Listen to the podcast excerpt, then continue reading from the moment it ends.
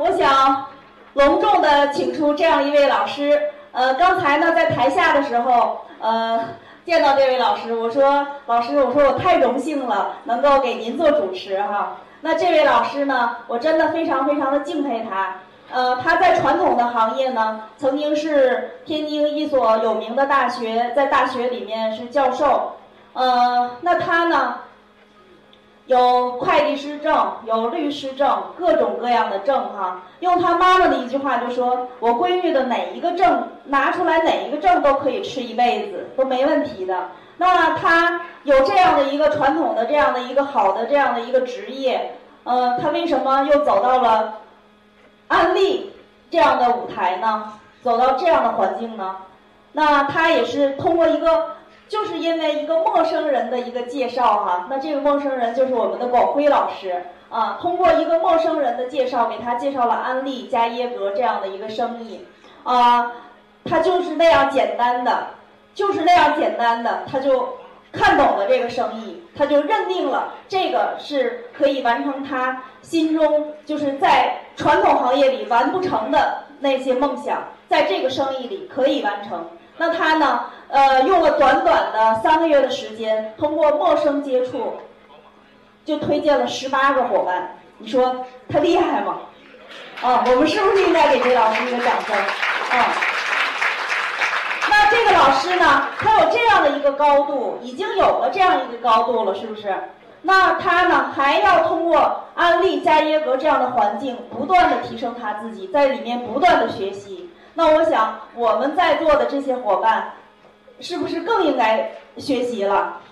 嗯，那我们下面呢，让我们调整好坐姿，用你们最饱满的热情、最热烈的掌声，有请出李夏航老师。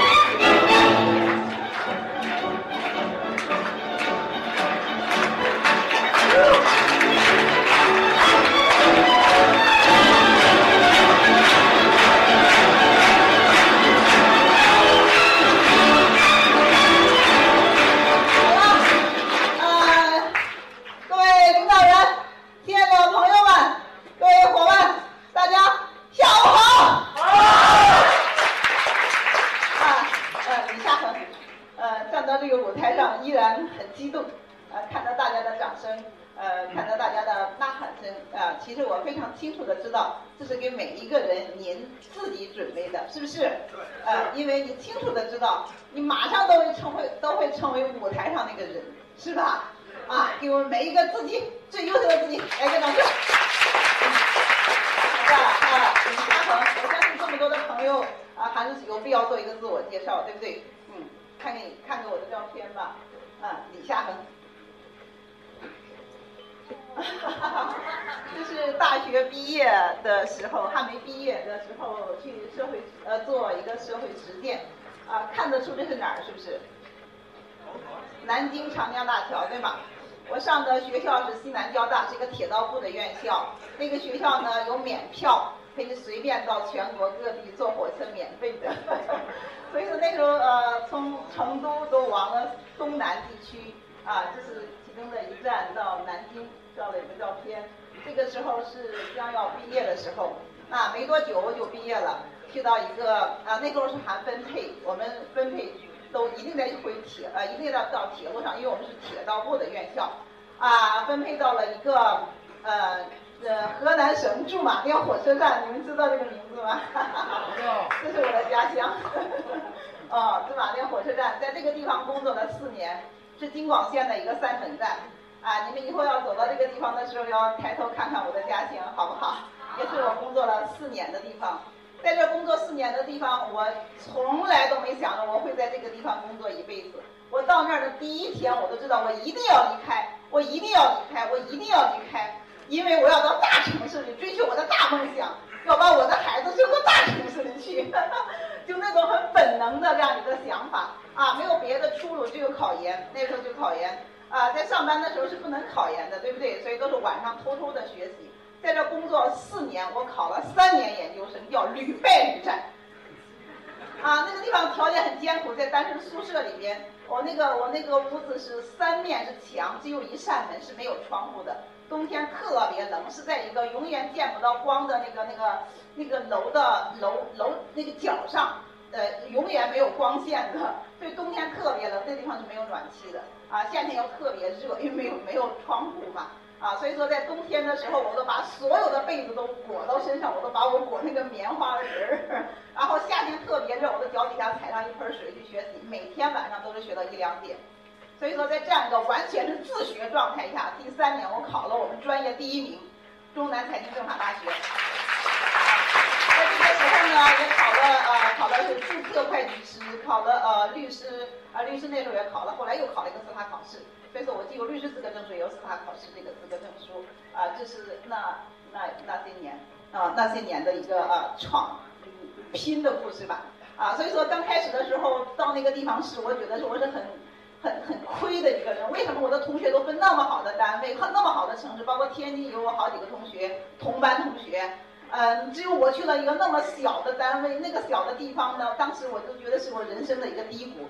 但是现在想想，我特别感谢那个地方，我特别感谢那个人生给我了一次这样的一个一个经历。因为如果没有那样一次人生经历，我不会那样的奋斗，我不会那样的去拼搏。我都像很多很多我现在那些同学一样，在你的单位里边就终老了，你说是不是？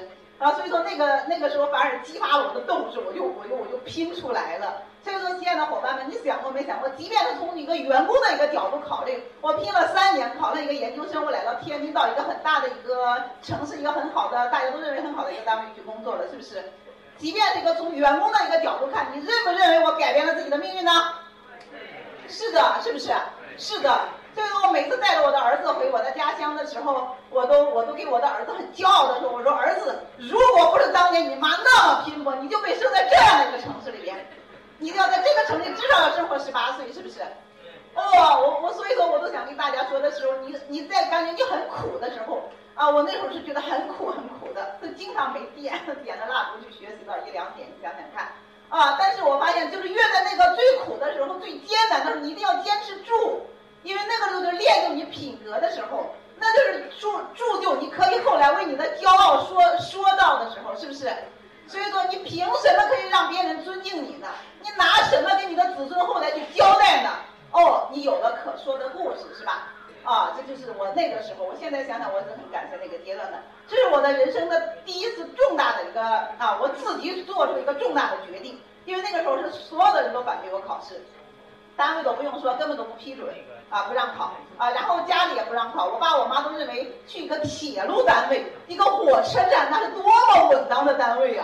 他说那是铁饭碗儿，你要把铁饭碗都砸了，去弄一个泥饭碗去吗？因为他不知道我以后会怎么样，是不是？啊，这是呃，这是那个那个也呃很早的一个一张照片啊，然后就考上了一个研究生，对不对？就读了一个啊三年的一个法学硕士，嗯，来一张，呃，再来一张。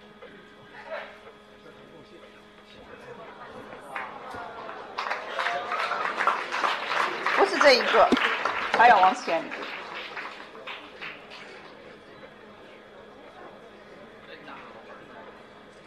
不是这一个，啊，这个，这是我通过三年的拼搏考上了中南财经政法大学我们那个专业的第一名的研究生，我是正取进去的，啊，拼掉了很多人，是不是？啊，如愿以偿考上这样一个学校，然后就是去去读书了啊，毕业了，然后就来天津。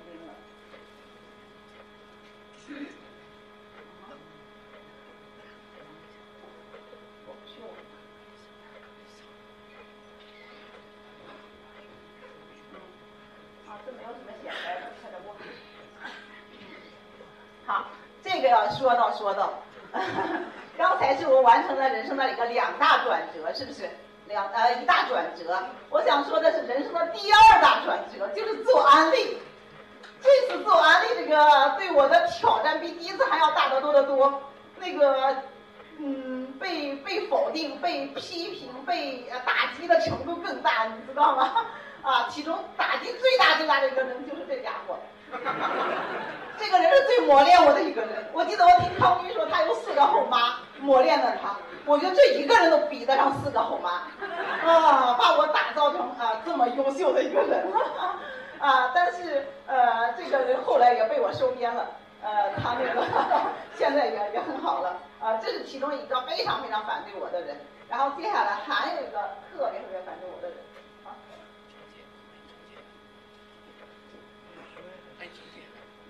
对呀。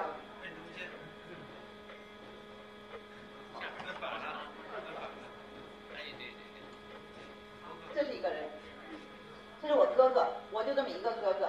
我哥哥是铁道部的一个局长，我哥哥特别牛，是不是？我哥比我大七岁，从小就是被我哥宠着带大的。呃，但是我做了安利以后，他特别特别反对。呃，有一次我都觉得我做安利做的已经比较好了。在北京的时候，有一个呃，在北京有一场我的讲课，就是在这样的一个场面上，有一个我的第一个是我讲，我说哥哥，你看我都做的这么好了，你来你来听听我的讲课吧。啊，你会为你妹妹骄傲的。然后在一个那个会场上，我是第一个讲，他提前十分钟到，到了这个后门口看了一眼，气急败坏，给我大大的发了一通脾气，说你再也不要让我到这个地方来，你看看你们都是一群什么样的人。因为我哥哥开会，他都是到人民大会堂去开的，你知道吧？那个人都穿什么衣服，打什么领带，你想想看，都不会是咱们这样子的。因为那个开的是前十分钟，大家都在找凳子，是不是？都在找座位，你可以想象那个乱的程度。所以我哥觉得太不可思议了，他他妹妹这么优秀，竟然能和这样一个乱糟糟的氛围出现在一起。他觉得特别不可思议，他说嗷，给我喊了，已经走了。然后那个时候还不成熟，觉得很很很苦，泪泪都掉下来了。但是我依然很坚定的走上了舞台。啊，你们其实谁都不知道，我经历了那样一场风暴。那么呢，呃，我就没再理他，我哥要给我划清界限。然后到今年九月份的时候，呃，我就去北京讲课，我觉得我足够成熟了，我可以给我哥哥讲这么优秀的事业了，是不是？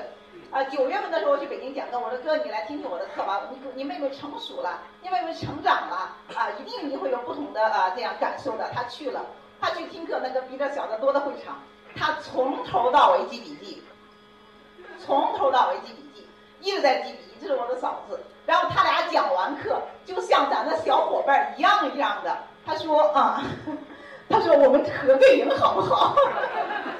这个照片是我哥哥主动找我合的影，他主动找我合的影，然后就是呃呃，然后就那个我们呃呃，就就几个都学的特别好。他说你变化特别特别大啊，原来安利是这样可以塑造人的一个环境啊。我说是的，安利是一个非常伟大的生意，耶格系统把我塑造成这个样子了。我说有大会的话，我一定要带你去听一回，就咱们的年会去了。咱们上次的年会，北京的年会，我带他去听，你知道吗？我嗷嗷的喊，他不会喊，铁道部的局长他不会喊的，是不是？那他他那个，但是他也像追星一样，他一个照相，他给好多人都照相。哎呀，他说这个人谁谁哪哪哪讲的好，那哪哪谁谁讲的好。哦，我说你看你妹妹做安利做对了吧？可能是对了。我说对，你就得跟我合作做安利，铁道都没了，安利永远都有。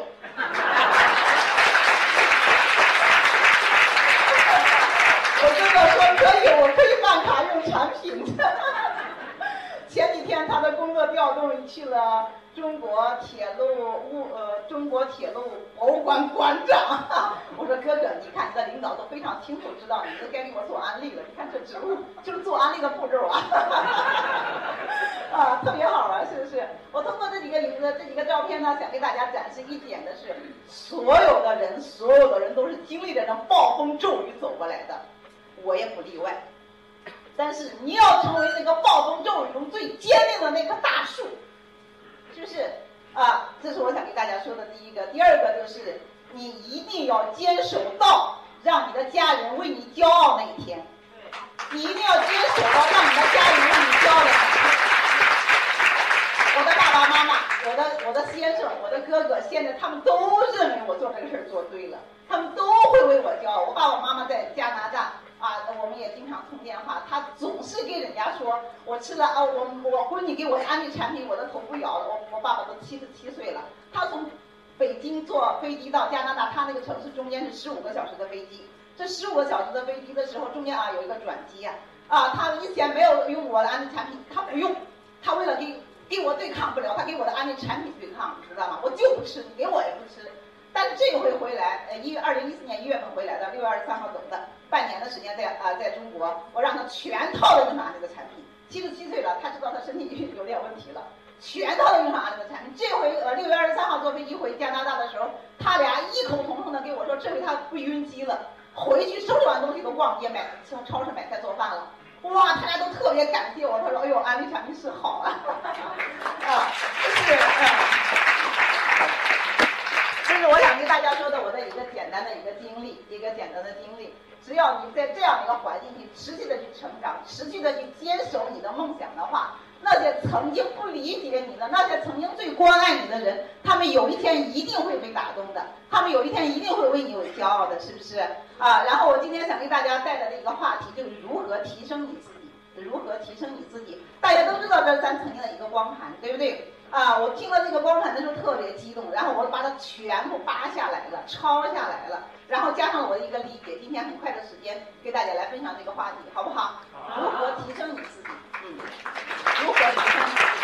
呃，大家呃，我们呃，小明老师说了，这个生意其实特别简单，是吧？有梦想敢行动，有呃有呃呃有梦想有行动敢相信，是不是？其实亲爱的伙伴们，安利是如此美妙，安利的生意如此简单，业个系统如此的哇，这么一个一个优秀的这么呃优秀的卓越的培训系统，我们是否敢相信我一定能在这个生意里边成功呢？我们好多好多培训，几乎我们所有的培训都会贯穿一个主题，就是相信。相信，相信你自己，相信你的事业，相信你的梦想，是不是？哦，今天我相信这个如何提升你自己，也是遵循着这样一个惯例的。那么 我们来看如何提升你自己。第一个部分，我想让大家重新定位自己，重新认识自己，重新定位自己。第一个话就是你就是冠军，你具备每一个伙伴，每一个朋友，你坐在这个地方，你能坐在这个会场里边，就足够的证明你已经是冠军了，你就是冠军。你相信吗？相信。哦，相信是吧？哦，太棒了！我给你举个，我给你讲个故事，你更加相信，你就是那个冠军，你就已经具备了冠军的素质、冠军冠军的能力了。有一个这样的故事，说幼儿园小明问呃老师说，呃老师我是从哪儿来的？这是一个很大的一个挑战的话题。你能给小朋友三句话、两句话说说明白他是从哪儿来的吗？啊，说不清楚的是吧？哎，老师很智慧，老师说啊是这样子的，小明。有一个运动会，这个运动会呢有上千万的这种运动员要参加一个长跑比赛，那么这上千万的这种运动员呢，等等呃发令枪一响，都开始跑了。他们经过了很多很多的坎坷，很多很多的沟壑，很多很多困难呐，呃挣扎呀，最后只有一个人获得了冠军。而在所有的比赛里边，而这场比赛里边只选一个冠军，那就是你。那就是我们能知道这个意思，是不是？所以说，亲爱的伙伴们，你相信不相信你就是冠军呢？相信。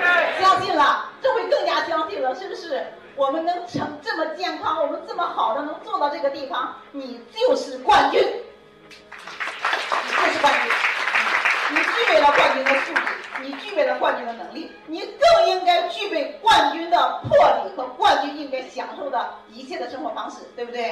啊，这就是想跟大家说的第一个，我们都是冠军，我们都是冠军，对不对？嗯，我们都是冠军。好了，那我们再再想想看，那么我们老师呃，昨天小明老师讲了一句话特别触动我，他说梦想是从天而来，梦想是神圣的，我一下子把梦想又提升了一个很大的一个高度。所以说，亲爱的伙伴们，我们在里面说了很多次，就是你想到要做一件事儿，你想到要实现一个目标，你能想到这件事儿，就是一个明证，证明你有能力去实现这个事情，是不是？那么你想到这样一个事儿，如果这件事儿你下定决心的要去干它，要把它干成的时候，你绝对的要相信你已经具备这个能力了。这个能力就是你的潜力，是不是？所以说做安利不是做能力，是做潜力的。有人好多个人跟我说啊，你是什么学历呀？你看你的口才多好啊！你不做安利都会讲课呀，什么什么的，你一定能做成安利。我不行，会不会有很多人这样说？但是亲爱的伙伴们，我要跟你说的是，所有的能力都是后天培养的。我们都一样一样的生出来，光溜溜的生出来，是不是？谁具备能力？谁会说话？谁会骑自行车？谁会演讲？谁会做安利啊？谁是可丁克毛照着安利的样子给你生下来的呢？绝对不会的，是不是？绝对不会的。所以说，金克拉说，无论是亚洲、美洲、非洲，所有的呃那个妇产科医院里边都传出这样的故事：一个女人生下一个男孩和女孩，是吗？但是你发现我们死的时候都有着这样的桂冠那样的桂冠就死掉的，也就是说我们生来都是一样一样的，而我们死的时候不一样。这个过程使然，是吧？这个过程，你让你在这个过程中去练就了什么样的能力，打造成什么样的一个人生的，对不对？所以说，亲爱的伙伴们，你不要认为你现在具备什么样的能力就一定能把安利做成，你也不要认为我现在没有什么能力，我做不成安利。不是，不是的，不是的。我们的做安利不是做的能力，是做的潜力。做的潜力，你相信不相信你有无限的潜能呢？相信的。你听完这个讲话，你更加相信的，你会更加相信的。所以说我总是和很多很多的伙伴去聊，特别是和我的我的那些呃我的伙伴去聊，和很多潜在的跟进伙伴去聊。我最近呃我最近呃成长的特别多。二零一四年的下半年是我突飞猛进成长的时候，就上了高级，一共这个半年是我成长最快最快的时候。我想给大家分享我最近的感受，好不好？这半年的时间，我形成了两个非常非常大的一种，呃嗯重要的观点。第一，爱所有的人。我在一年前、两年前的时候，我已经清楚的感觉到，制约我在这个生意发展的唯一的因素，就是我对爱的理解。我对爱的理解，你知道吗？我不，我不认为我我我不具备做成 FC 的能力，我认为我做成 FC 的能力，我一点都不否认，我一点都不怀疑我会做到 FC。但是有现在能够呃牵绊我的呃。多快的速度上 F 的唯一的因素就是我对爱的理解，但是最近我对这个爱的理解一下子突破了很多很多，就是我真正的能做到爱上每一个人，爱上每一个人，爱上每一个人。为什么这样说呢？为什么要爱上每一个人呢？你爱上每一个人的时候，你才相信人人就能成功。你爱上每一个人的时候，你才会耐心细致的跟他做跟进，给他讲呃演演产品示范呀，一次一次给他做，是不是？你不厌其烦的，你不厌其烦。为什么我一下能能做到呃能做到做到做到这个程度了呢？我也在思考问题，因为我在那个地方呃教书那个我在那个单我那个那个那个单位那个单位呃在在研究一门学科叫中国传统法律文化，讲到孔子，我在研究孔子、孟子和荀子这样呃中国传统人物嘛。我在研究到孔子的时候，我发现孔子对孝的理解特别棒。孔子构建了一套完整的关于孝的理论，大家都知道是不是？他说孝有三个境界：大孝、尊亲、其次父母，其下能养。说孝的最低的境界就是给物质的养，给我们的父母呃祖祖祖父母物质上养，是最低的境界。而最高的境界就是心理上的敬，时时刻刻保持心理上的敬意。哎呀，我就在想，孔子在几千年前他为什么要构建一套这样的理论呢？他为啥不说孝就是给我好的物质就行了呢？不是的，哦，我突然明白，如果你总是给父母物质的养都叫孝的话，父母早晚有一天要离开，是不是？一般情况下，父母比你离开的要早，对吗？但是父母离开了以后，你怎么办呢？如果没有最高境界那个孝的话，就是心理上的敬，时时刻刻充满心灵的敬，你就失去了那种温暖的感觉，失去了一个情感的一个牵系，是不是？从那一点我就明白了，所谓的爱呀、相信啊、尊重啊，一切人生中、人世中的所有所有美好的字眼，第一个受益的就是你自己。亲爱的伙伴们，你不要认为爱一个人是对他好，他受益，你是第一受益人。正如恨，正如恨一个人一样，你恨一个人，你以为他还不知道的时候，你就心里特别难受了，是不是？从这儿我就明白了，爱别人就是让内心丰盛，爱别人就是让内心美好，你知道吗？从这个意义上说，我爱所有的人，包括我的老公。我如果我没有这么大的爱，能像四个后妈去折磨你的时候，你是很难再做到爱的，知道吗？我能做到，就是因为我相信。爱他就是爱我，这是我我想给大家说我最近的一个成长。我为什么能成长的这么好？我一会儿给大家推荐那本书，叫《自我对话的力量》。自我对话的力量。第二个，我敬畏所有的人，我敬畏所有的人。刚才我说的爱所有的人，是不是？第二个，敬畏所有的人。我和所有所有的伙伴去聊，我和所有的所有的呃跟进对象去聊。我聊三三十分钟的时候，三十分钟之前，我一定问他一句话：你能不能给我讲一个呃你呃最让你骄傲的事情？你能不能给我讲一个最让你感觉呃幸福的事情？是不是人们都能说得出来？我发现我的每一个伙伴，我到现在我都记得出来，每一个人他最骄傲的事情是什么？你知道吗？也就是说，所有的人，所有的人，你只要往前倒，每一个人都能讲得出来他做的最棒的一件事情，他都做过一件，至少一件最棒的事情，是不是？哇！你才发现每一个人他这么有能力，他这么有能量，他这么厉害。所以说我总结出一个规律：每一个人都不同凡响，每一个人都是冠军呐！我敬畏每一个人。哇！这就是我我想给大家说的是，每一个人都是冠军。你用心的去聆听，你用心的去感受他的时候，每一个人都那么棒，你知道吗？你们每一个人，每一个人，包括我自己，我们都是这么棒。我们要敬畏自己，敬畏每一个人。我们要爱自己，也爱所有的人，好不好？啊，这是一个话，我想跟大家说的，你就是冠军，你就是冠军，你就是冠军。第二个，我想给大家说，哪儿来的天才？大家是不是感觉到有些人有天才啊？哇，李小明老师做完这太厉害了，他简直是天才，是不是？哇，真是就是天才。我想给大家说的是，没有所谓的天才，没有所谓的天才。我给大家举一个例子来说明这个问题。莫扎特曾经被历史上认为最具有音乐天赋的人，大家都知道这个人吧？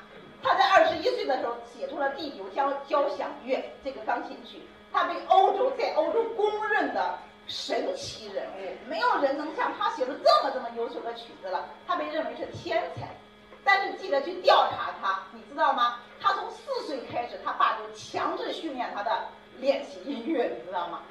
开呃四岁开始，每一天每一天每一天都在练好几个小时。从九岁都开始写写写曲子，从九岁开始创作曲子，一直到二十一岁写出了第九钢琴曲。在第九钢琴曲之前，他写了二百七十一首曲子，一直到啊这个第九钢琴曲一炮走红，一下子就成名了。所以说，所谓的天才都是严格自律的结果，反复训练的结果。你不要认为有些人才能做安利，你做不了安利，你没有练到那个份儿上。你练到那个份儿上，你一样成为可以成为那么优秀的人，你知道吗？所以说，你看我们的老师讲一句话讲那么好，哎呦跟的那么流畅，哎呦做产品演的那么棒，他都是练出来的。叶德先生说，有经验的人永远不输给有知识的人，对对吧？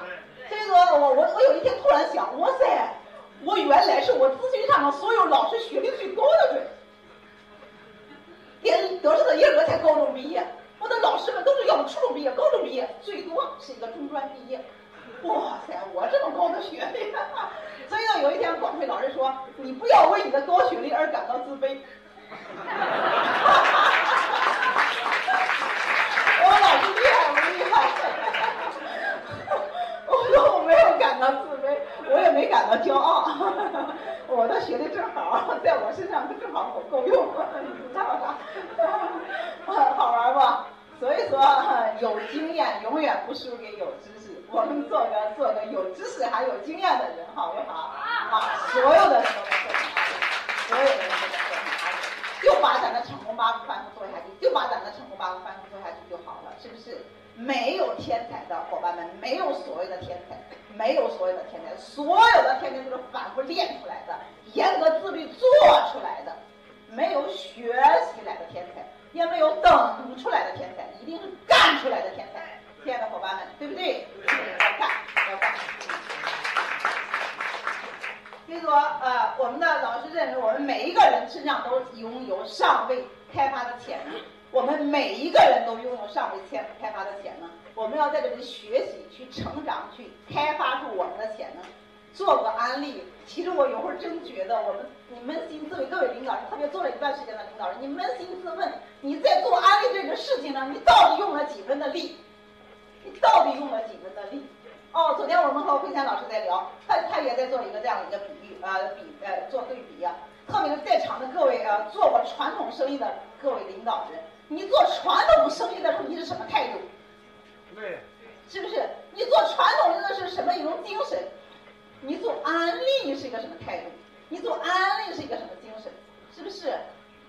你比较比较，你都知道在安利上到底用了多少力，对吗？安利这个生意如此简单，安利那么好的产品，那么好的公司，那么好的文化，那么好的承诺，也给能有这么好的培训，为什么我们不快点把它做起来呢？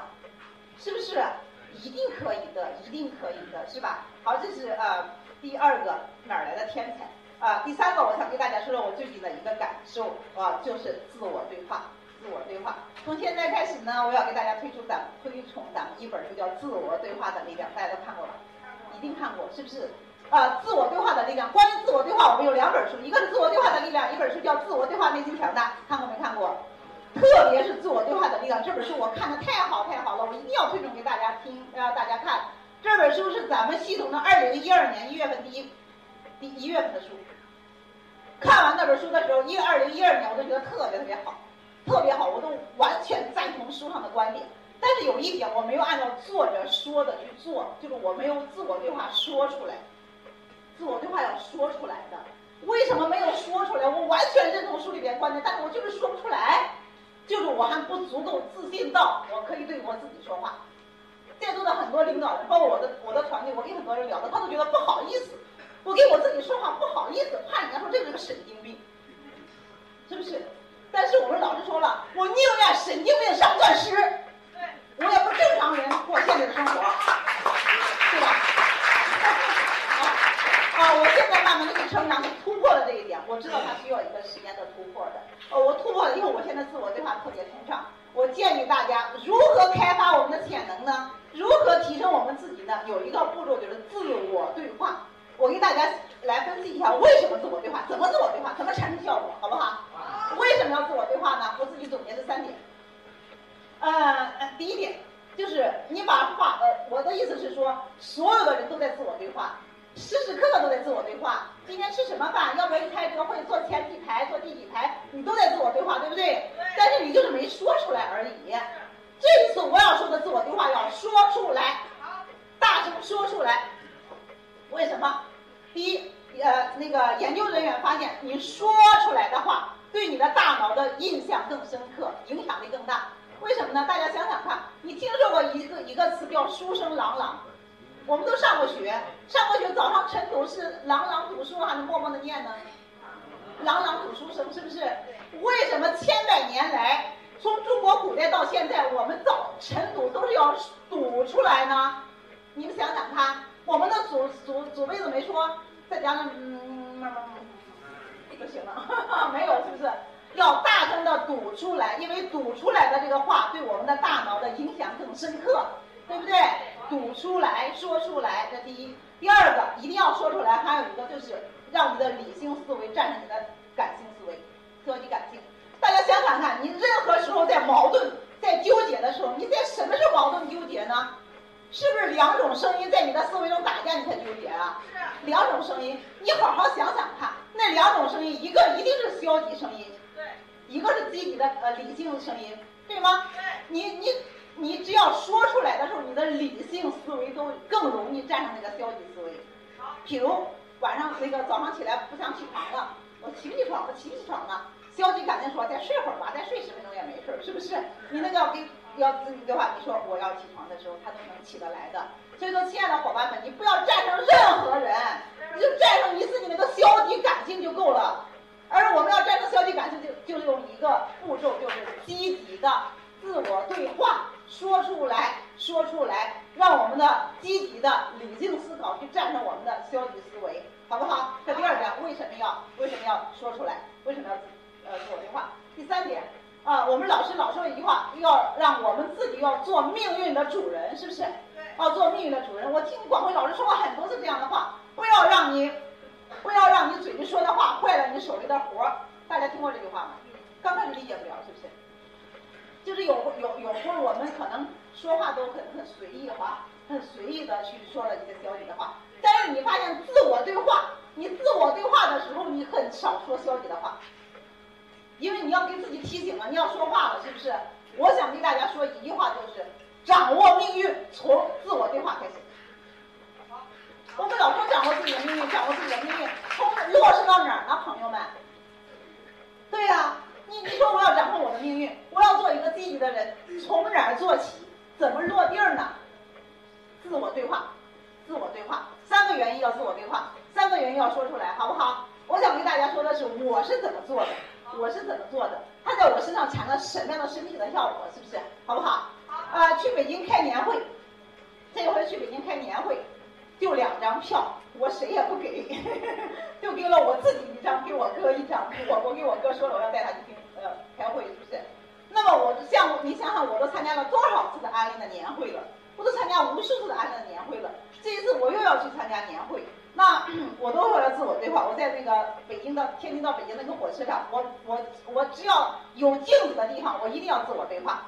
我就站到那个厕所，厕所里边门一关就是我一个人，我都看到那个镜子自我对话。我说李夏鹏，您要去北京参加年会了是吗？是的。你参加，你是带着什么样的心情去参加年会？你为什么要参加这个年会？你参加这个年会会有什么不同呢？与以前有什么不同呢？我说这一次肯定有些不同，因为我要带我哥哥去参加年会，我要把我哥哥给推荐了。啊，我并且这样一个年会上，我会一年以来，我要再一次重温我对安利年会的那种激动、兴奋啊和那个和那种收获啊。第三，我说我要把这个年会所有的精神、所有的呃这个啊画面，尽可能多的都要印到我的脑海里边写下来，我要带给我的伙伴，因为我是代表团队去参加这个年会的。我说李夏恒，你记住了吗？要达到这三个三个效果，要实现这三个三个效果。我说知道了。好，这次年会绝对与众不同，去走，OK，出门了啊！你知道吗？我是带着这样的心情去参加年会的。年会外面是不是有人山人海的？我到那照了个照片，呃，我我给我给发到我的群里边了微信里边，我说我带着啊朝圣般的心态来参加今天的年会。我带着朝圣般的心态来参加今天的年会，您发现我的自自我对话发挥发挥没发挥效果？发挥了。如果我不这样自我对话，我都有可能把这个年会和去年的年会混淆、混为一谈。我参加了无数个年会的，这个年会和去年年会也差不多哪儿去？哦，对，自我对话还有一点，还还有一个忘了。我说李夏鹏，你一定下定决心要做 FC 了，对吗？我说是。好了，这次年会上你会见到更多更多 FC，那就是你学习的榜样。你好，细心的观察你的榜样的一举一动，你要细心的观察他们说话的一笑一颦，你要感受他们的语言的一字，呃，你要感受他们的啊谈话的一一句呃一句每一句话。我说你要好好的去观察 FC。我说好，没问题，做到，能做到。哦，你发现这个自我对话的效果是多么好。嗯，是不是？哦，自我对话效果特别好。还有一点，你在做的这个事情的时候，会不会遇到疲惫的时候？会不会遇到疲软的时候？自我对话效果多么有效！我跟你说，有一回我，呃，我我送我儿子去去去学学学那个课外班，已经有很少的、很短的时间，只有一个半小时，我还要再去接他。我说只有一个半小时了，我要不要行动呢？要不要行动呢？这个时候心里头有一个小声音：只有一个半小时，在家歇会儿吧，就像懒懒一懒，偷一个懒儿，是不是？那个另外一个声音就来了，李夏恒，你对你自己是怎么要求的？你是怎么看待你自己的？我对我的对着我的镜子说，李夏恒，我是这样的一个人，天真我自我对话，天天天天无数遍，我给大家说说啊，自我对话我是怎么定位我自己的？我说李夏鹏，我这个神采，我每天神采飞扬，我每天魅力四射，我具有强大的行动力，我有博大的胸怀，呃，我具有博大胸怀，巨额的财富，我每天都在创造历史，我就是 FC，我每年在全球的几十个国家演讲。我就惊天豪情，绝世宝相，他烈火熊熊燃烧，我要干什么？就惊天伟业！我每天都这样对他，我每天都这样对他。你觉得我会不会要起来去干活？绝对的。我告诉你，现在伙伴们，不是你有多累，不是你的身体有多疲惫，是你没有调动起积极性。你知道吗？不是我们身体累到的，我们的干了七八个小时、十来个小时都累到讲不讲不了计划了。我们不是我们累到都出不去了，我们不是坐到这儿都坐不住了，十来个小时都坐不住了，不是，是你的自我对话没有进行到位。我但凡说出这一番话，我就今天好景，绝世宝相他烈火熏天然，我赶上惊天伟业，我腾一下箭头子一样出去了。你知道吗？自我对话效果多么多么棒，你自己就是一个发动机。你自己都是发，当然来这个环境也特别重要，对不对？但三个月才一回呀，同志们，是吗？你时时刻刻都要给你自己加油的，就要自我对话，让你自己成为你的发动机，是不是？效果奇好，就是十月份、十二月份这两个月，我就看了这一本书，对我的啊，对我的激发是非常非常大的，非常非常大的。当然，我们也会遇到呃。也会遇到真的是想休息一下的时候，也会有这时候，是不是？好，有一回我也我也做的呃很长的时间了，我确实有有点点累了，我也会自我对话。我说呃李夏红，你现在是不是有点疲惫了？我说是的。那你现在想干什么呢？我现在想歇一会儿。你确认你想歇一会儿吗？我说我确认了，我真的想歇一会儿。我说好，那就给自己留下半个小时，安安心心的休息吧。我说好，那我就好好休息半小时，再开始干活吧。我我在休息这半小时，我心安理得。我很美妙，我很轻松，我很舒服，我真休息了，而不是一天休息了还纠结的不得了。哎呦，我这半天没干活，呃，休息也没休息好，干活也没干好，是不是？跟你要休息就休息，好好休息，说服自己，我该休息，我想休息，我愿意，对吗？对。哦，就是这样子。所以说，亲爱的伙伴们，这个生意没有任何难度，任何事情，任何事情，所有的事情，我都教给你一句话，你一定能摆平一切事情。我告诉你，这句话是什么呢？就是我愿意。我愿意，我愿意。做安利那么难，你凭什么还做安利啊？我愿意，对吧？你为啥不去当老师啊？那么那么什么那么好的做安利，等等等等等等，我愿意，我愿意。对，就这么一句话能摆平所有内心的矛盾和纠结。对不对？对。你再矛盾，你再纠结，你问问你愿不愿意为了你的目标去奋斗？你愿不愿意为你的财务自由去奋斗？愿不愿意为你的呃美好的梦想去奋斗？如果是愿意，你的回答是愿意，啥也别说了。我愿意。OK，愿意。张教师，我愿意。我愿意。哎，对，我愿意。对了，所有的问题还有吗？没了。没了。记住这一句话了吗？所有的问题就这么一个方案。全能，全能钥匙解所有的锁，就是我愿意。但是亲爱的伙伴们，你还要进行一次巨大的一个事情，就是你在说服你自己，你愿意。是，不是？你在说你自己就是梦想，是不是啊？就是梦想。好了，这是我想给大家说的是啊，嗯，自我对话，自我对话啊，这本书要好好看，并且严格的按那个本那本书说的去操作。如果你没有说出来，那说明还有一些东西在制约着你。用“我愿意”这句话来解决吧，好不好？好，最后一个话题就是如何啊，就是解锁潜能。最后一个大的问题，第三个、第四个，解锁潜能，解锁潜能，解锁潜能。你认为我们有很大的潜能，对不对？呃，认为我们每个人都有无限的潜能。那你说我到底我的潜能有多大呢？我怎么抓不住？我看不见呢？你让我的潜能给我发挥点力量。我们都知道我们有无限的潜能，但是就不知道在哪儿，怎么开发，是不是？啊，给大家举一个例子，说有一个有一个这样子的一个人，叫基因遗传学第一人。世界上有一个这样的一个人，叫基因遗传学第一人，他是日本的村上和雄。村上和雄一个人，他提出了一个理论，叫火灾现场爆发力理论。火灾现场爆发力，他说一个人，任何一个人。在火灾现场，他能跑出比正常情况下十倍以上的速度，你们相信吗？相信，都能做到，是不是？屁股后面有火，你跑得快不快？能爆发出比我们正常情况下十倍以上的能量。他说，呃，你为什么这个时候能能跑那么快呢？能有这种爆发力呢？是一种能力的，这是一种潜力。他说一种潜力，他是这样说的。他说。人在这种种极限的状态下，就能爆发出这样子的曾经被被制约着的潜能。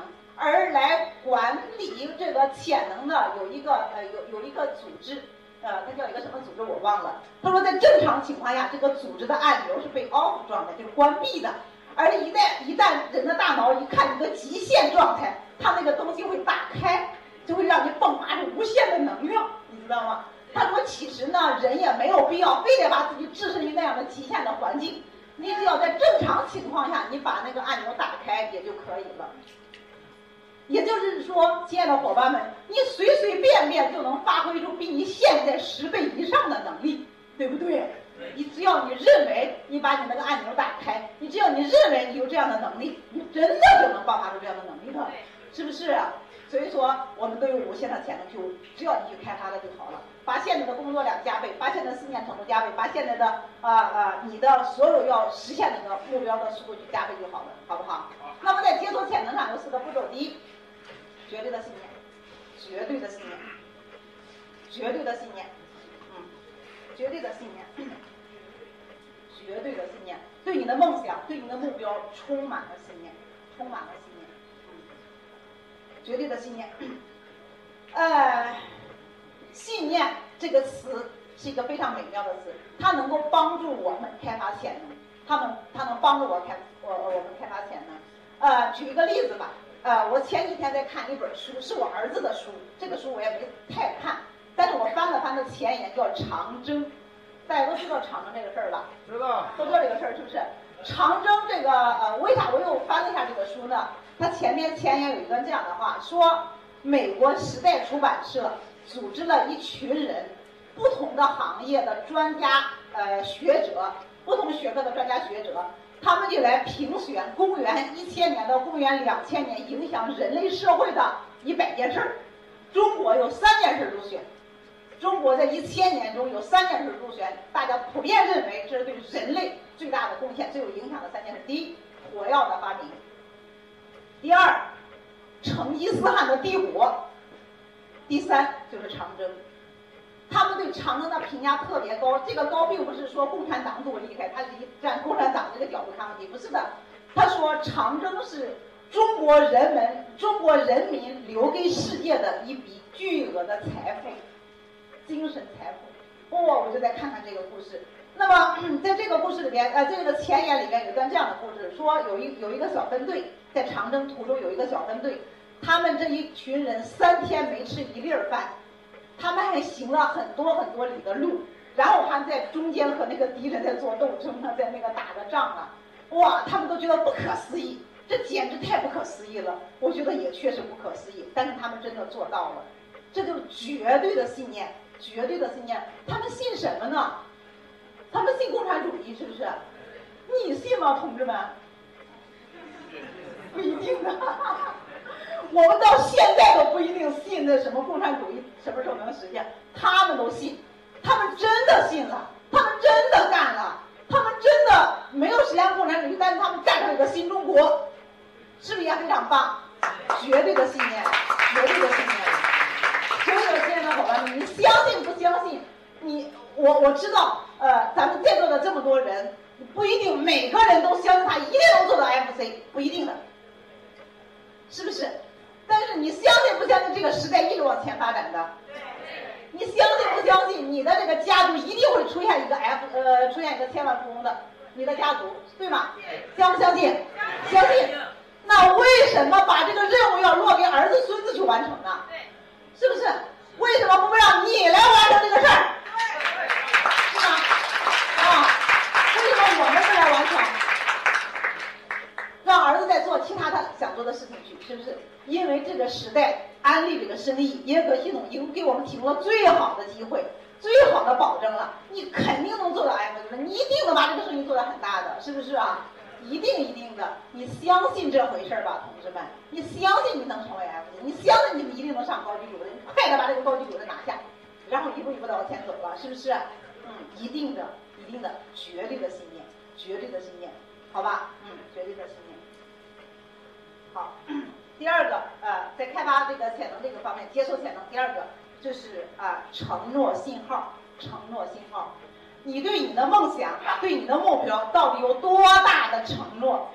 三分、五分、十分都叫承诺，是不是？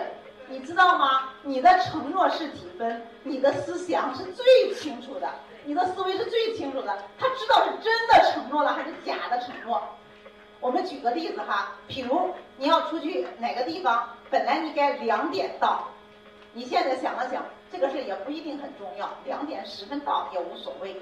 你准准的两点到不了，你信不信？你好，你想我两点一定到，我两点一定到，这个事太重要的，你两点准准的能到，你相信这个事儿吗？我给大家举个例子，你更加相信。我们小的时候是没有闹铃的，你知道吗？我们我们小时候不一定闹铃都那么都每家都有的。如果你你明天早上五点一定要起床，五点一定要起床，五点一定要起床，而又没有闹铃。你会怎么做呢？前天晚上反复的给自己提醒，五点一定要起床，这个事太重要，太重要，太重要，太重要，反复的去强调，反复的去强调。第二天早上，你本来是五七点起床，是不是？但是第二天早上五点，你都不知道怎么了，你就醒了。你们有过这种经历吗？有，是吧？有这种经历是不是？啊，你说谁也没管你，谁也没动你，到五点他就醒，没有任何声音你就会醒，是不是？这是不是一个承诺信号？这是一个承诺信号。这是一个承诺信号，你对你的目标有绝对的承诺，你对你的目标有绝对的信念，你就会神奇的会发现这些事情会发生的，是吧？啊，承诺，承诺，承诺，嗯，会承诺。所以说，我们有一句话叫说“志不达者志不达”，第一个志是心智的志，志向的志。就是你的思想达不到，你的智力，第二个志是智力的智，是吧？你的智力水平也达不到，所以不要说我笨做不了安利，你我太笨了我做不了安利，我太聪明我做不了安利，我太什么做不了安利，我太什么做不了安利，都不是。你的梦想是不是要一定要在这里面去实现？昨天我在我们那个单位开了一个大大的会议，我们我到那个我在那个单位工作了十四年了，从来都没开过这么严肃的会，第一次开那么大的会，所有的。那个领导，那个两院院士，什么什么都到位。哎呀，我就在想，我在那工作十四年，我就在想，如果十年前他们这么重视人才的时候，也许我还会再留到那儿。但是我又在想，不对，因为我的梦想足够大，大到所有的工作都实现不了了，我就必须做安利。你知道吗？没有任何一个公司能够满足我的梦想了。没有一个那个啥 S 线下的收入能满足我的梦想了，我的梦想足够大到没有单位可以满足得了我了，我就非安利不做了，就这样子。我在这工作了十四年，我幸好选择了安利。啊，我我的我的我们学校一个我关系特别好是政治呃嗯，还是一个很很很很厉害的一个人物吧，叫什么？政治协商会议，天津市政治协商会议的一个大姐，我们俩关系特别好。他老催我去上，一上讲学，你知道吗？那个那个地方也上讲学，我都给他讲计划，我把安利的计划讲给他了。他说：“哎呦，我才理解你为啥不拼这个那个那个了。”我说：“对，你发现就这个更有魅力哈。”哦，他以前很不理解嘛，呃，为啥你这么优秀，你这么棒，你要做的时候，你早都是什么教授啥啥啥啥啥的了，你为什么不干呢？哦，我给他讲了个计划。把产产品示范做给他看，啊，他觉得很服气的，啊，觉得我的选择是非常非常棒的。所以说，亲爱的伙伴们，你为什么会纠结呢？我有一个阶段我会纠结，我到底是在这教书呢，我还到底来做安利呢？哎呀，一教就觉得，哎呦，太棒了，我这个单位这么好，二幺幺九八五，这么棒，这么优秀，这么受尊重。但是你到这儿了，觉得，哎呦，财务自由太好了，安利太好了，业务太好了，纠结，这么纠结，是不是？你一定有这个阶段，在座的朋友，你一定有这个阶段。在这个阶段的时候，就是你的梦想没有扎根，你的没梦想没有足够大，没有扎根。到现在我都知道，我绝对回不去那个单位了。他在多少的什么什么什么什么什么来聘我，多少多少钱都不可能，你知道吗？没有人能买断我的梦想。我一个我一个朋友，我一个同学是国务院的，我们上下级的同学。啊，他是国务院的一个一个一个啊，很很，呃，国务院法律办的，是一个很有来头的。他来天津来出差，啊，专门约我，我们一块儿去见面。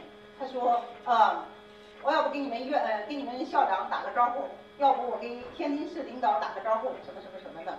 我我哈哈大笑，我说你还是不了解李夏恒。李夏恒的梦想已经足够大到这些人都不能满足我的要需要了，知道吗？没有没有东西了，没有东西能满足我的，我必须要做安利的。啊，好，这是我想给大家说的是承诺信号。你对你的梦想是否有足够的承诺？足够的承诺。所以说，如果你对你的梦想足够的强烈，你对你的目标足够的强烈，从头到脚所有的细胞都充满着这种渴望，那么从我们身上切出来一块，流的不是血，应该是那种渴望。对不对？应该是那种渴望，那种渴望，不要是流血，要留住你的梦想的渴望，是吧？啊，对梦想的渴望。好，这是我说的承诺信号，嗯，承诺信号。接下来是说呢，啊，第三个，满怀激情的行动，满怀激情的行动，满怀激情的行动。我们如何解解锁潜能呢？第三个步骤，满怀激情的重复，满怀激情的重复，在这个声音里面，就是行动，就是行动，干，对不对？啊，就是干。嗯，那我想跟大家说说我们最近的行动。我们从这个会场上是不是感觉到我们这个团队的动势？二零一五必须干起来，二零一五必须干起来。大家看看这个场这个这个场面了吗？大家感觉到这个会场的那种动势了吗？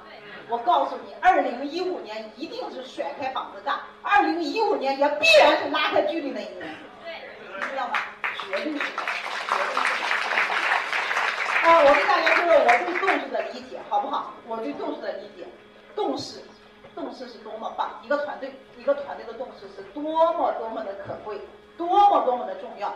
我们的时代是这样讲的：说一列火车以三百公里的速度。以三百公里的速度奔驰而去的时候，它能冲破一英里厚的钢筋水泥墙，还能保持原来的速度，对吗？所以说，如果一列火车站一一跃而去的那种动势而去的时候，没有任何东西能阻挡住它，连一英尺厚的钢筋水泥墙都挡不住。你想想这个动势多重要，亲爱的朋友们！如果一列火车慢腾腾、慢腾腾的走的，随便一个小石头就能挡住它的去路。你感觉没感觉到这个火车也像你自己呢？如果你是这样的动势，三百公里的速度动势，呃，出发的时候，什么老公反对啊，什么什么年龄大呀，什么什么年龄小啊，学历高啊，学历低啊，那还是事儿吗？那就啥都事儿都不是啊！你都把他们都给带过来了，是不是？而不是让他们给你带跑了，对吗？动势，动势，动势。还还有一呃这个动势的重要性哈，好，我还想跟大家说的是，动势是一种文化，动势是一种文化，动势一种精神状态。你发现一个人有动势的时候，他走路都生风；一个团队有动势的，他他迅速的吸引一批人，是吧？一个团队软绵绵的时候，你能吸引住谁呀？在这里边的人都还想走，是不是？亲爱的伙伴们，各位领导人，创造动势是每个领导人的责任。创造动力是每个领导人的使命，所以说我现在都不认为我在干活，我在行动是为了我自己，不是的。当然，我这个奖项还要拼，我们一定到一个状态，你这个奖项根本都不需要再拼的时候，对不对？但是我们的上个这个月的光盘德特耶格是怎么说的？我依然要干，我依然要战斗在第一线，直到我死的那一天。你以为耶格现在他还需要出去讲计划吗？他还需要出去做产品示范、去做销售吗？不需要了，是不是？他是全球做安利做的最棒的那个人，我们的老师，对吗？他为什么还要干？他需要给团队做出这样的榜样，他需要给团队做出这样的动势，对不对？所以说，亲爱的领导人，我们在任何时候你要知道，做行动、做动势是我们的使命。你不要认为我这个奖项不需要再干了，我这个奖项不需要再讲话，我这个奖项不需要卖产品，不是的，太自私那样子，就是为了自己了，是不是？那就是自己。我相信王广辉老师上 FC 也不是他自己的事儿，他一定是为了团队考虑的。上奖项是一种使命，上奖项是一个使命，对不对？嗯，是这样子的。好的，啊，动势，动势，动势。还有一个，我想给大家来来分享啊，大家我说这个例子，大家一定要能知道的。如果一个军人，五十人、五十名的军人，一个军队呀，啊，五十人的一个军队组织，这五十个军人在正步走的时候，正步走的时候，走在一个桥上的时候，他要打三脚，不是吗？因为正步走会产生共振，会摧毁这个桥梁，是不是？但是如果五五五百人、一千人的部队这样散步走在一个桥上，你觉得它会产生共振吗？绝对不会。这也就是团队的动势。一个五十人的团队，如果你有动势，你可以赶上五百人、一千人的能量，你知道吗？啊，所以说，亲爱的伙伴们，上讲篇不是绝对的人数，当然人数很重要，对不对？但是并不是说你的人数到了，你一定能上讲篇，不一定。人数少了也不一定不上讲篇，它是相对的，你要把握住人数、结构和动势的平衡。是不是这个样子的？啊，绝对的啊，一定是这样子的哈。好了，满怀激情的重复，满怀激情的重复。最近呢，我在我们小组里面，我们这个小组里面又衔接了就是新的东西。我给大家说我们怎么做的，好不好？大家一定都看过那个那个王老师发的一个那样一个视频。我们也在大量大量做，每天每天每天五百次口头接触，每天每天五百次口头接触，三个计划，三个以上的计划。这是我们咬定的数，中间还要打二十个电话，二十个啊新老顾客的电话，这是最基本的数字。我跟大家说我是怎么做的，我们是怎么做的，好吧？我我那个我每天早上，我每天早上是开车送孩子，但是自从我下定决心我要讲我要去口头接触以后，我都坐地铁了。我说儿子，咱们要坐地铁。他说为啥？锻炼锻炼。好，我到地铁里，地铁里面人多，人多呀，哒哒哒哒哒哒口头接触。我儿子说了：“妈妈，我才知道你不是为了锻炼，我是因为做安利才坐坐地铁的。”我说：“对，小子，你猜对了。”然后我把儿子送到学校，七点二十我都能开始，七点二十到八点半这一个小时多一点点时间，在这一个小时多一点点的时间的时候，我一定能做到三百次以上的口头接触，三百到四百人，三百到三百到四百次的口头接触，所以我感觉很神奇啊！以前八点半的时候，很多很多的人在八点半之后不知道该干啥。今天该干啥？我们四百次口头接触已经出去了，你知道吗？所以说，嗯，口头接触没有那么恐怖，亲爱的伙伴们，没有那么恐怖，你只要敢去做就好了。你相信不相信？我给我的伙伴，我们都我们都呃理解的很清楚的。我们这样做，每个每个月做两二十二二十天嘛，就是别人上班的时候，因为上班的人多呀。我们每个月做二百次，呃，做做二十天口头接触，一一天至少五百个，五百五百个一次口头接触。你知道不知道？一千分啊，个人业绩一千分，那是很轻松很轻松的事儿。我的我的郑州市场的那个那个那个杨二凯，对吧？杨二凯他也没做几次口头接触，人家都开始打电话问他要水机净化器了，要送礼的，你知道吗？哦，这种电话是不是特别好啊？哦，我们愿意接，是不是？口头接触，大量大量的口头接触。因为没有任何一个人能够挡得住量的量，量，量。这第一个，我们在做口头接触，没有那么难。见到伙伴，并且口头接触没有任何任何技术含量，不要做的时间太长。我跟我的伙伴说，千万不能每天做口头接触超过三个小时以上，没有必要，因为它没有任何技术含量，是不是？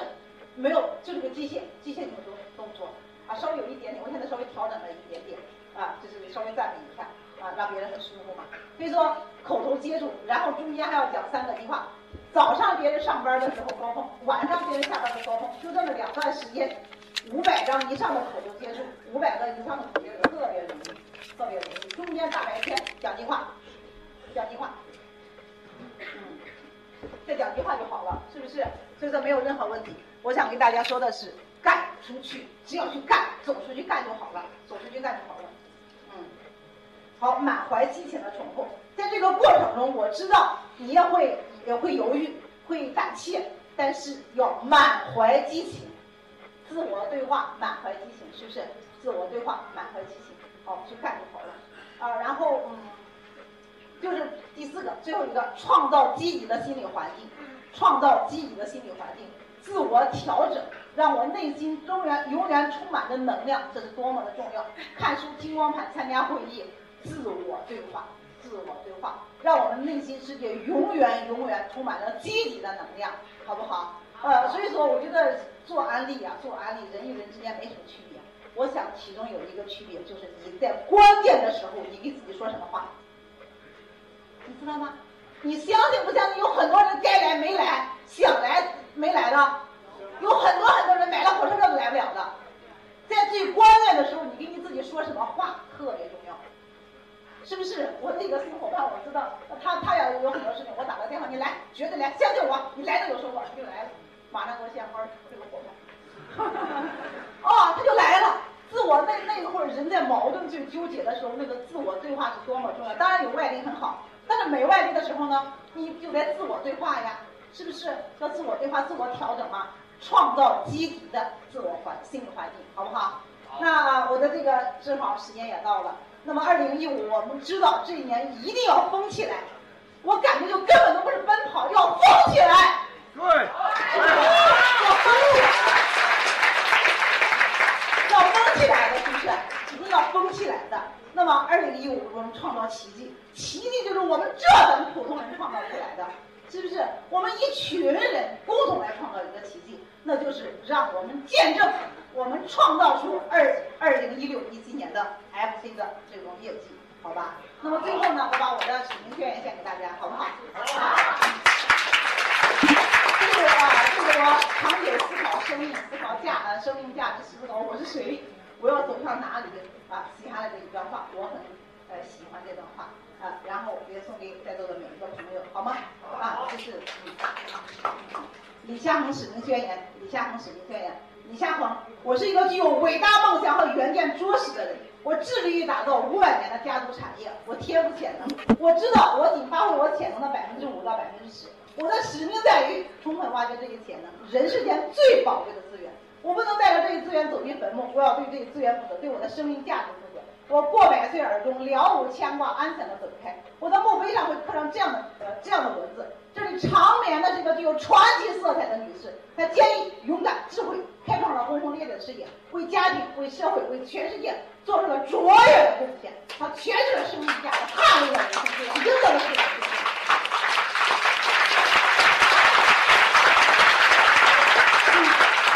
我是一个充满爱心的人，我深深的爱着我的先生、我的孩子和我的父母。我的使命在于，因为我的存在，而是他们我因为我的存在，而是他们更幸福，呃，而是他们生活更美好、更幸福。我的先生一定会感到他是最幸福的丈夫，我的孩子更早懂得人间正道和生命价值，他们以我为榜样，生我养我的父母以我为荣耀，他们后半生的幸福生活全系于我，我一定能让他们过上扬眉吐气的晚年生活。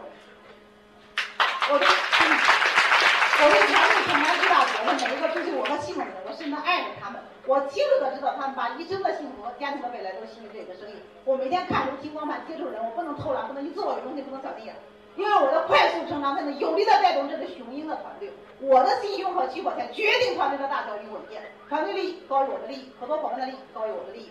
我为我这耶格的系统的一名学生而感到骄傲，耶格系统也必将因为我的存在而倍显光彩。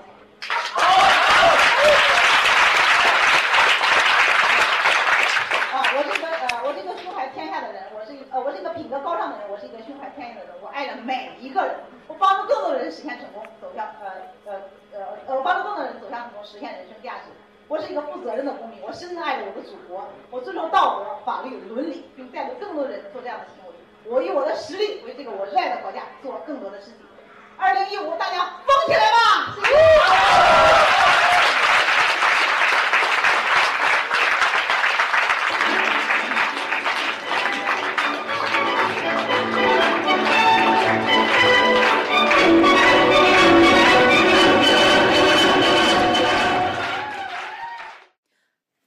朋友，想获得更多的精彩信息吗？请关注微信公众号“炫色安利微商旗舰店”，回复“李夏恒”，我们将为有梦想的你提供夏恒老师完整的精彩视频。记得哟，炫色安利微商旗舰店。